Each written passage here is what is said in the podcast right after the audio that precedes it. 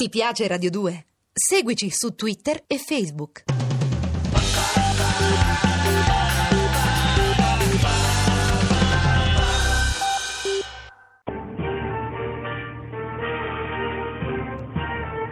Con l'approssimarsi del processo, anche le misure di sicurezza per i magistrati del pool furono drasticamente aumentate.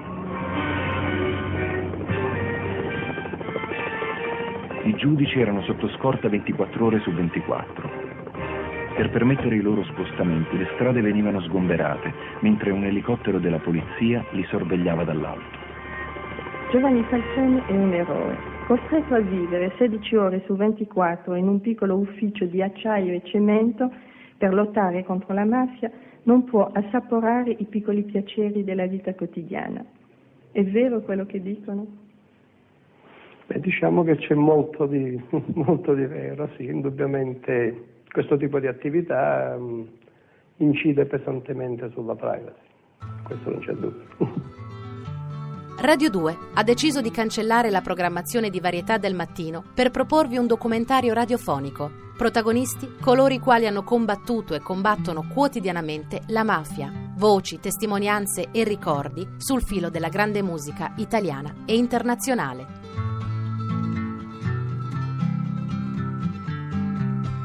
No one's gonna fool around with us. No one's gonna fool around with us. So glad to meet you, Angela.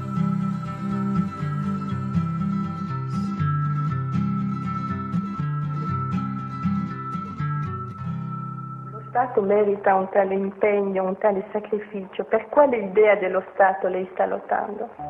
Ma non credo che ce ne siano diverse idee dello Stato.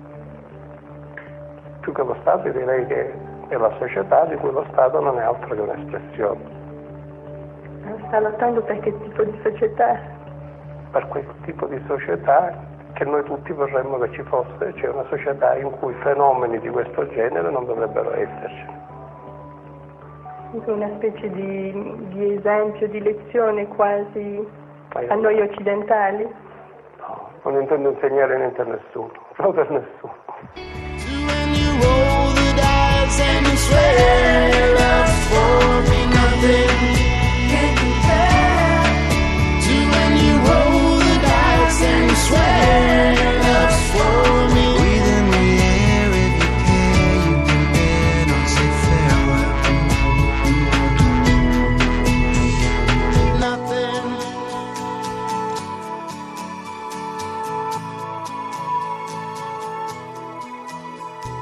Un suo ricordo personale, suo e di Giovanni Falcone, quando eravate insieme alla Sinara, per lavorare insieme lontano da rischi di attentati o di altre cose. Come furono quelle giornate? Come le ricorda?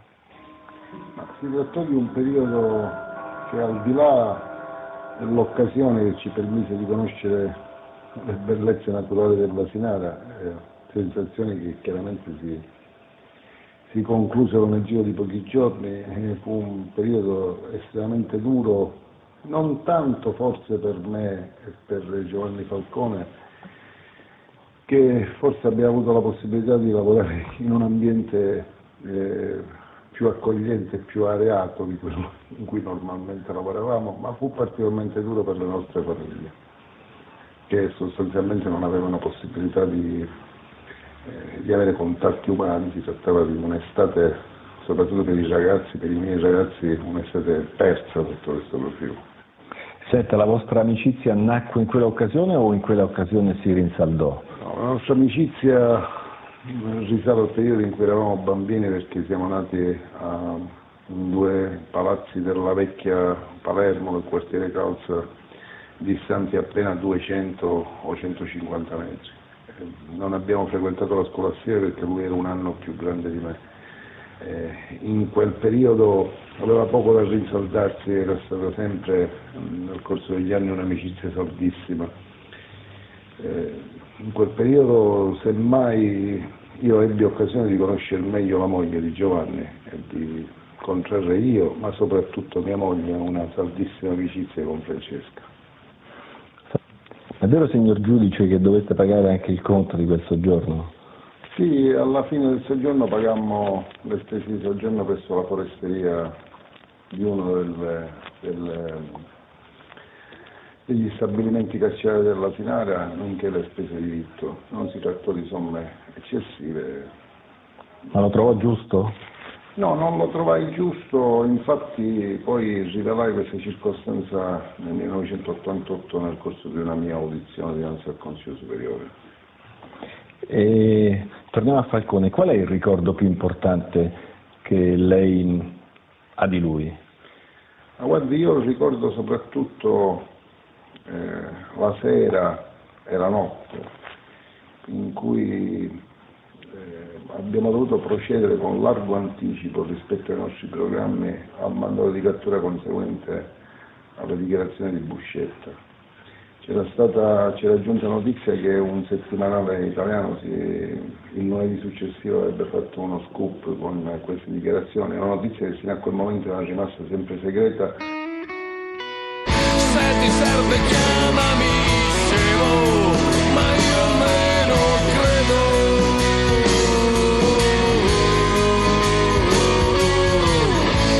Basta, chiamami scemo, che io almeno.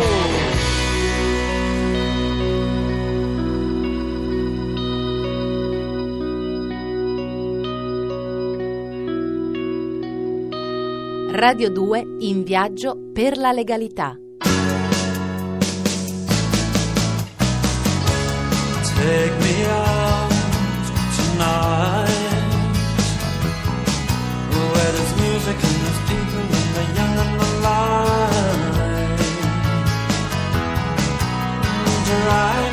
Radio 2 ha deciso di cancellare la programmazione di varietà del mattino per proporvi un documentario radiofonico. Protagonisti coloro i quali hanno combattuto e combattono quotidianamente la mafia. Voci, testimonianze e ricordi sul filo della grande musica italiana e internazionale.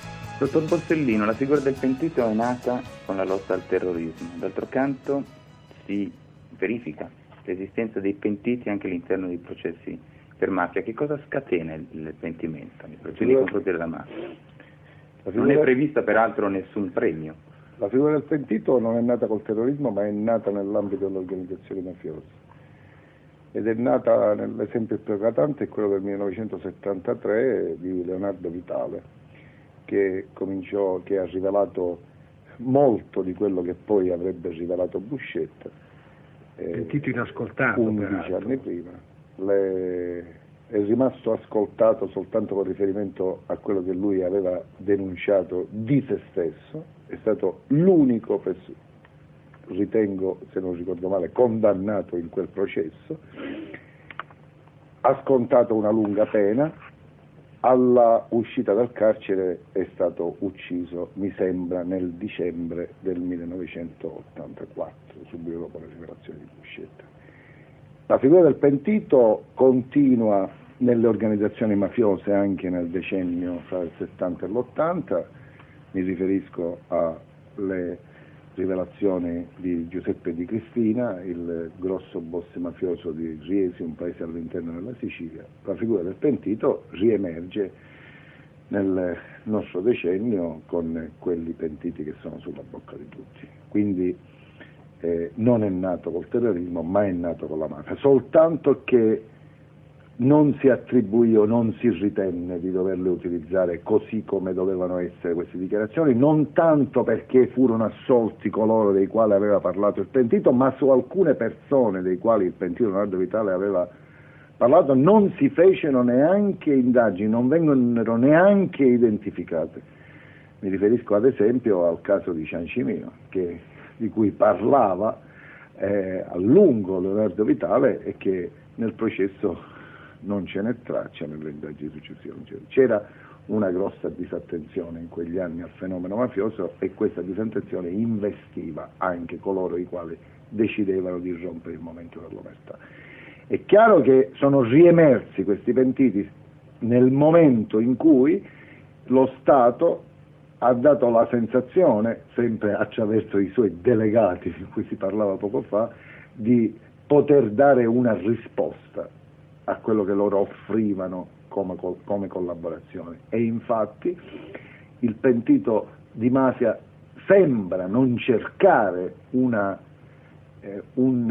beneficio in termini di pena, perché altrimenti non si spiegherebbe il fatto che i consigli di mafia esistono tuttora, continuano a esistere tuttora, nonostante ormai di legge premiale non se ne parla più. Ti piace Radio 2? Seguici su Twitter e Facebook.